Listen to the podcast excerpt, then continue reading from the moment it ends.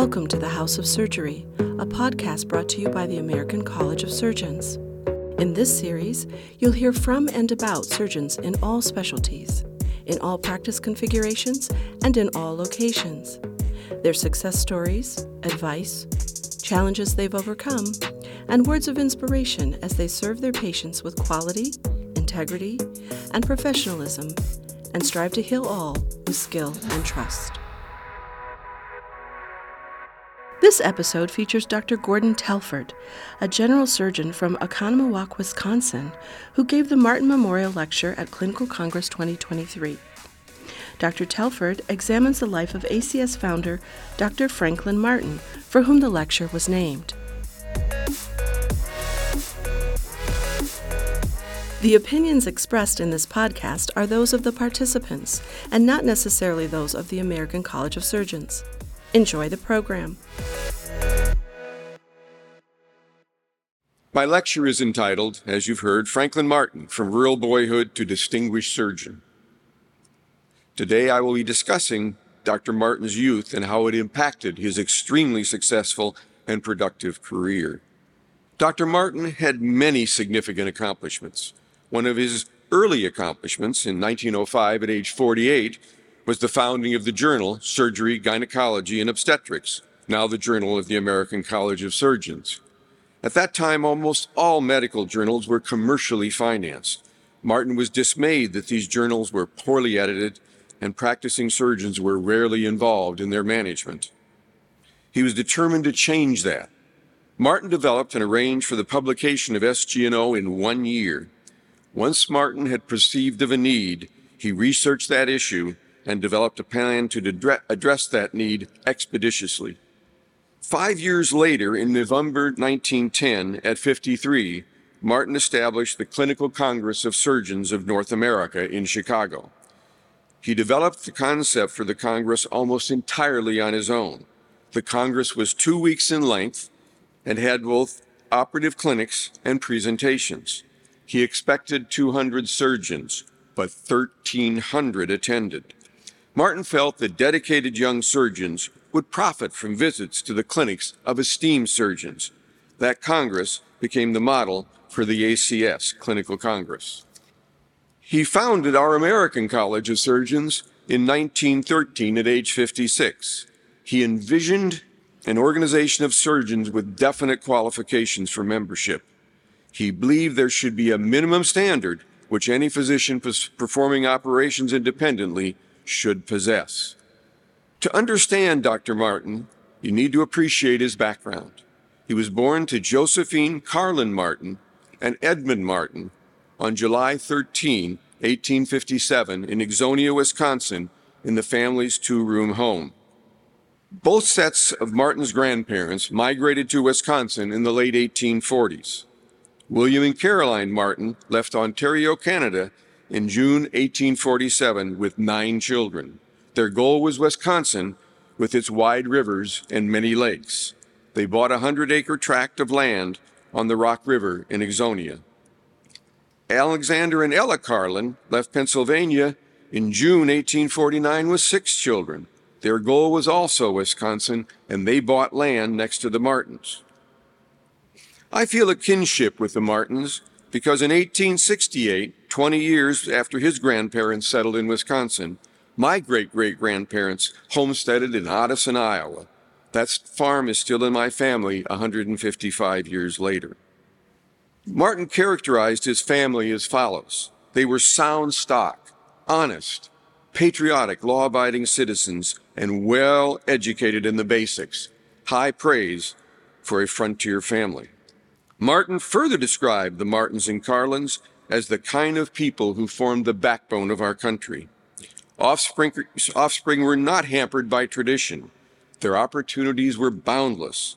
They went forth with sound bodies, strength developed in the working of the soil, and theirs was the world to conquer if they possessed average intelligence, ambition, and industry. In 1862, when Franklin was five, his father joined the Union Army and served in the Civil War. Franklin, his mother, and his sister were helped by family and friends in his father's absence. Regrettably, Franklin's father died in October 1862 of disease at Cassville, Missouri. After his father died, his family lived on a meager income that included a small pension from his father's Army service.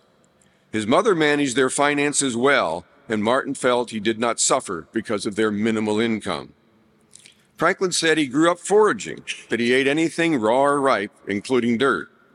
Later in life, he believed that because of foraging, he had an immunity that his colleagues didn't have. Modern research has to some extent demonstrated this to be true. Franklin described his childhood as a happy one. In the summer of 1866, Franklin worked on his grandfather Carlin's farm. Although he was only nine, he guided a horse drawn corn cultivator and bundled wheat the worst job because it resulted in cuts of the hands and face. In his words, it was hard, hot, exhausting work, but he wanted to succeed and please his grandfather. He felt the experience taught him responsibility. At the end of the summer, Franklin bar- bargained with grandfather Carlin about his pay for his summer's work. He wanted some cash to help his mother. In addition, he asked for a ewe to be kept on the farm along with any offspring. He ended up with nine sheep, which upset grandfather Carlin, who felt he had been taken advantage of by his nine year old grandson. Even at nine, Franklin was an astute bargainer. Looking back on his experiences working on his grandfather's farm, Franklin said that by age 10, he had learned to assume responsibility, to transect financial deals, industriously busy himself, and make every working task a gain. Many people who have grown up on family farms, like my cousins on both sides of my family, also express the belief that farm work taught them responsibility and discipline and instilled in them self confidence. Other prominent surgeons who also believed that they benefited from a rural upbringing were Robert Zollinger, George Crile, Albert Ochsner, Nicholas Senn, Warren Cole, Owen Wangensteen, Charles and William Mayo, and John Murphy. In 1867, Franklin's mother married his uncle Elon Munger, who was also a widower, and the family moved to Milwaukee, where Elon had found better employment. As described by Martin, Elon was a master carpenter, an avid reader, and a good stepfather. After living in Milwaukee for two years, Franklin's family moved to Oconomowoc, Wisconsin, near Ixonia. Elon taught Franklin to be an amateur carpenter and mason, skills that he used often in his early years. Franklin said of this time in his life, family life was imbued by wholesome living, daily tasks, and unostentatious belief in common honesty and filial love. From ages 6 to 15, Franklin attended public schools in Ixonia, Milwaukee, and Oconomowoc. Initially, he was not a serious student and was known for his mischief in class. He became a more serious student while attending school in Milwaukee. In his words, school was revealed as something serious and worthwhile. In 1873, Franklin's family moved to, excuse me, western Wisconsin. Because of this move, Franklin entered the Elroy Seminary in Elroy, Wisconsin at age 16. He found the school to have an academic, stimulating atmosphere that encouraged ambition and serious study. For the first time, Franklin became a dedicated student with a hunger for knowledge. He wanted to become a teacher. In 1875, at 18, Franklin spent the summer working in his uncle George Fulmer's brickyard, along with a hired helper and his cousins, Richard, Thomas, and Washington Fulmer. Brickmaking was an eight step process, and all steps were strenuous and demanding to perform. Franklin was not in good physical shape and was inexperienced at the tasks involved in brickmaking. Frequently, he became exhausted and unable to work and had to be sent back to the house to recover. After two weeks, he adapted and became a valued member of the team. In the end, it became an enjoyable and rewarding place to work. Here's Martin's view later in life on the benefits of hard work. Many times in my life, when my strength has been tried to the breaking point, I have obtained sustaining power by rep- reminiscing on those first days in the brickyard and the harvest field when I was fatigued to the limit of endurance and had no reserve force. In his mind, hard work when young had a positive impact on his ability to perform under pressure later in life. In the summer of 1876, Franklin had a job working on the Russell farm in Concord, Wisconsin. While binding oats, he stopped to rest at the end of the row and saw, driving leisurely along the road in the shade, dressed in white linen, Dr. Daniel McLaren Miller, the city's mo- most respected family physician. Franklin felt joy and envy. He thought, yes, I'll be a doctor. Why didn't I think of that before? He promptly made plans uh, to attend medical school in Chicago.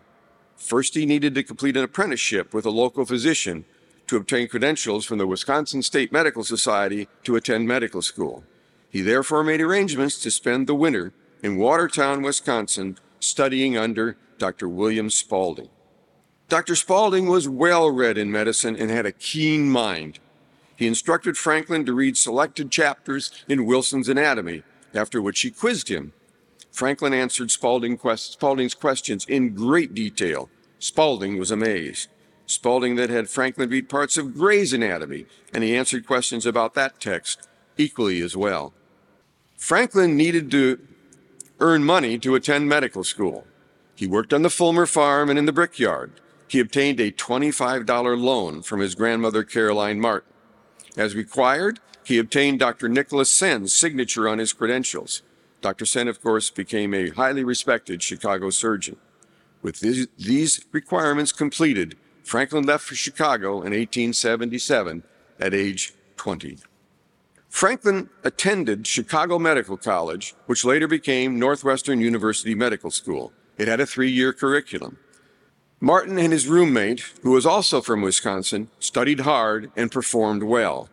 They believed that their background and their work ethic gave them the capacity to succeed despite their lack of an undergraduate education. Ultimately, Martin and his roommate passed their final examinations, graduated, and received their MD degrees in 1880. From 1880 to 1881, Martin did an internship at Mercy Hospital in Chicago. Although an internship was not required to practice medicine at that time, Martin believed he would benefit from the experience. During his internship, he was bo- there was both a typhoid fever and a smallpox epidemic in the city. Both overwhelmed the Chicago healthcare system and led to tremendous suffering and death. The experience had a significant impact on Martin. In 1881, at 24, Martin began practicing medicine in Chicago. For 35 years, from 1881 to 1916, Martin developed a very successful obstetrics and gynecology practice. He became known for the quality of his patient care and his operative technique. He was very thoughtful in his pr- approach to patients. He followed the medical literature closely and attended local, regional, and national meetings to keep current uh, on, uh, with the changes in the practice of medicine. He always had a plan for the care of his patients, just like the approach he learned working in the fields and the brickyard. An example of his thoughtful nature was his response to observing Dr. Edward Jenks perform an operation using Sir Joseph Lister's antisepsis protocol. At that time, when a majority of operative wounds became infected, Jenks's patient did not develop a postoperative wound infection. Martin was impressed. He applied a modification of Lister's skin preparation protocol to obstetrical patients during labor. Before examining patients, he dipped his hands in carbolic acid and prepped the patient's perineum with the same solution. This resulted in a marked decrease in puerperal or childbed fever. With this experience, he became a strong supporter and champion of Lister's antisepsis protocols. In 1986, after a long courtship, Franklin married Isabel Hollister, who was from a prominent Chicago family. Isabel had a liberal arts education that Franklin lacked, and their marriage changed his life for the better. She insisted he lead a balanced life. In his words, it was the education of the Wisconsin boy under a most discriminating tutor. Their activities together included Cubs baseball games, golf, the Chicago Symphony, reading aloud to each other, vacations, and much more. I have to say, I liked Martin without qualification until I found out he was a Cubs fan. Martin's most significant accomplishment prior to founding the American College of Surgeons was his creation with Dr. Franklin Coleman of the Postgraduate Medical School of Chicago in 1889. This school was designed to teach physicians clinical medicine. This was important because of a lack of clinical teaching in medical schools at that time and the fact that there were few internships. The school opened in eight months, again demonstrating Martin's incredible organizational and administrative skills. The school was extremely successful and went through two major expansions in the next decade and was in operation for over 20 years. In October 1916, President Woodrow Wilson appointed Martin to represent medicine on the Advisory Commission of the Council of National Defense. The commission was formed to assist the U.S. in its preparation for entry into World War I, which occurred on April 6, 1917. Because Martin was a disciplined, highly organized, decisive leader and an accomplished administrator, he was an excellent choice to represent the medical aspects of preparation for the war. Other appointees represented railroading, engineering, finance, business, and labor. Martin's suitability for inclusion on the advisory commission was demonstrated by his many accomplishments on the commission. He established the concept of base hospitals, where individual military hospitals were staffed by medical personnel from a single U.S. hospital to avoid the discord that might occur if the staff came from multiple hospitals. Interestingly, of the 30,000 medical officers that would be needed for an army of 5 million men, only 500 were on active duty prior to the war. With the support of medical school deans, Martin developed a curriculum that trained senior medical students to become Army medical officers and made 4,000 students potentially available to serve in World War I. Because price fixing can have an impact on the availability of foods and raw materials during wartime, Martin designed a plan where an administrative board would control the price and conservation of both food and raw materials. Martin also designed a program to control alcohol consumption and exposure to venereal disease by medical personnel. Prior to 1916, the incidence of venereal diseases in armies during wartime had been as high as 25 percent, at a time when there was minimal effective treatment and when these diseases could re result in prolonged misery and even death. In the past, the armies of many countries had been made ineffective by the number of soldiers dis disabled by these diseases. With Martin's program, less than 1% of American military personnel developed venereal diseases. General John Pershing, Commander in Chief of American Expeditionary Forces in Europe, totally supported Martin's program and made it even more restrictive. Lastly, prior to the U.S. entrance into the war, Martin arranged for a thousand American doctors to be sent to Great Britain to help care for both civilians and the military. As happened occasionally with Martin, when he felt a plan was absolutely justified, he forgot to seek the approval of the Secretary of War before agreeing to send the doctors. He was severely scolded for that. Martin began his career as an American College of Surgeon Administrator in 1913 when the ACS was founded. From 1913 to 1917, Martin was the part-time General Secretary of the ACS. During this time, he continued the practice of medicine and received no salary from the ACS. From 1917 to 1922, he was the full-time Secretary General of the ACS and was paid a full salary. Regrettably, he shared the chief executive officer position with another man, and that did not go well. So in 1922, he became the Director General and the sole CEO until his death in 1935. Also, from 1928 to 1929, he was the 12th president of the ACS.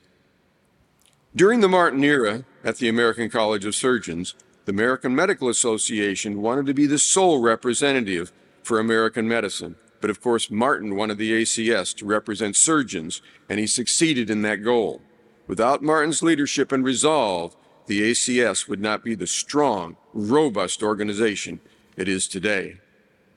There is another accomplishment of Martin's that I'd like to mention the creation of the Hospital Standardization Program by the ACS in 1917. Briefly, this program was initiated because many surgeons practice in hospitals with inadequate facilities and unacceptable patient records. This made it difficult for surgeons to demonstrate the quality of their patient care, which was necessary to qualify for ACS membership. A set of minimum standards for hospitals was established by the ACS, and hospitals were surveyed to assess their compliance. In 1918, only 13% of hospitals with 100 or more beds that were surveyed were approved. By the early 1930s, of the more than 1,500 hospitals surveyed, 94% were approved. The ACS managed and funded this program for 35 years. When the ACS could no longer afford to fund the program, the Joint Commission on Accreditation of Hospitals, JACAH, was created in 1952. After a 19 year absence, in 1899 at 42, Martin made his first of many trips back to Wisconsin to visit family and friends. To re- reiterate, at age nine, Martin always had jobs requiring physical labor, discipline, and organizational skills. This experience was character building, improved his self confidence, and helped develop his leadership skills. As a result, later in life, he had the ability to follow his vision when others might waver when he identified a need, he was resolute in advocating for a solution. As you have heard many times, he was an astute organizer and had the discipline to maintain his focus until a solution to a problem was delineated and implemented. Franklin Martin became a great leader not in spite of his rural upbringing in Wisconsin, but because of it. His leadership and organizational abilities and his untiring energy were developed early in life. The ACS benefited tremendously from all of his qualities. He demonstrated how important it is to have people from diverse backgrounds in any organization. We all have unique abilities that an organization like the ACS can benefit from. Listed here are the many people from the American College of Surgeons staff who I want to thank, but I must single out Tina Wilkie from the Division of Integrated Communications, who was the editor for my book on Dr. Martin. She helped convert my ramblings into understandable prose. Thank you for your attention.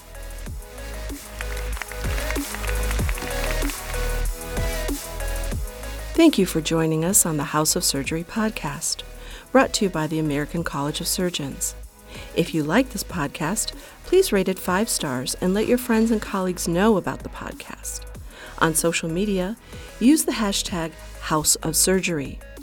You can learn more about the American College of Surgeons, its members, programs, products, and services at facs.org.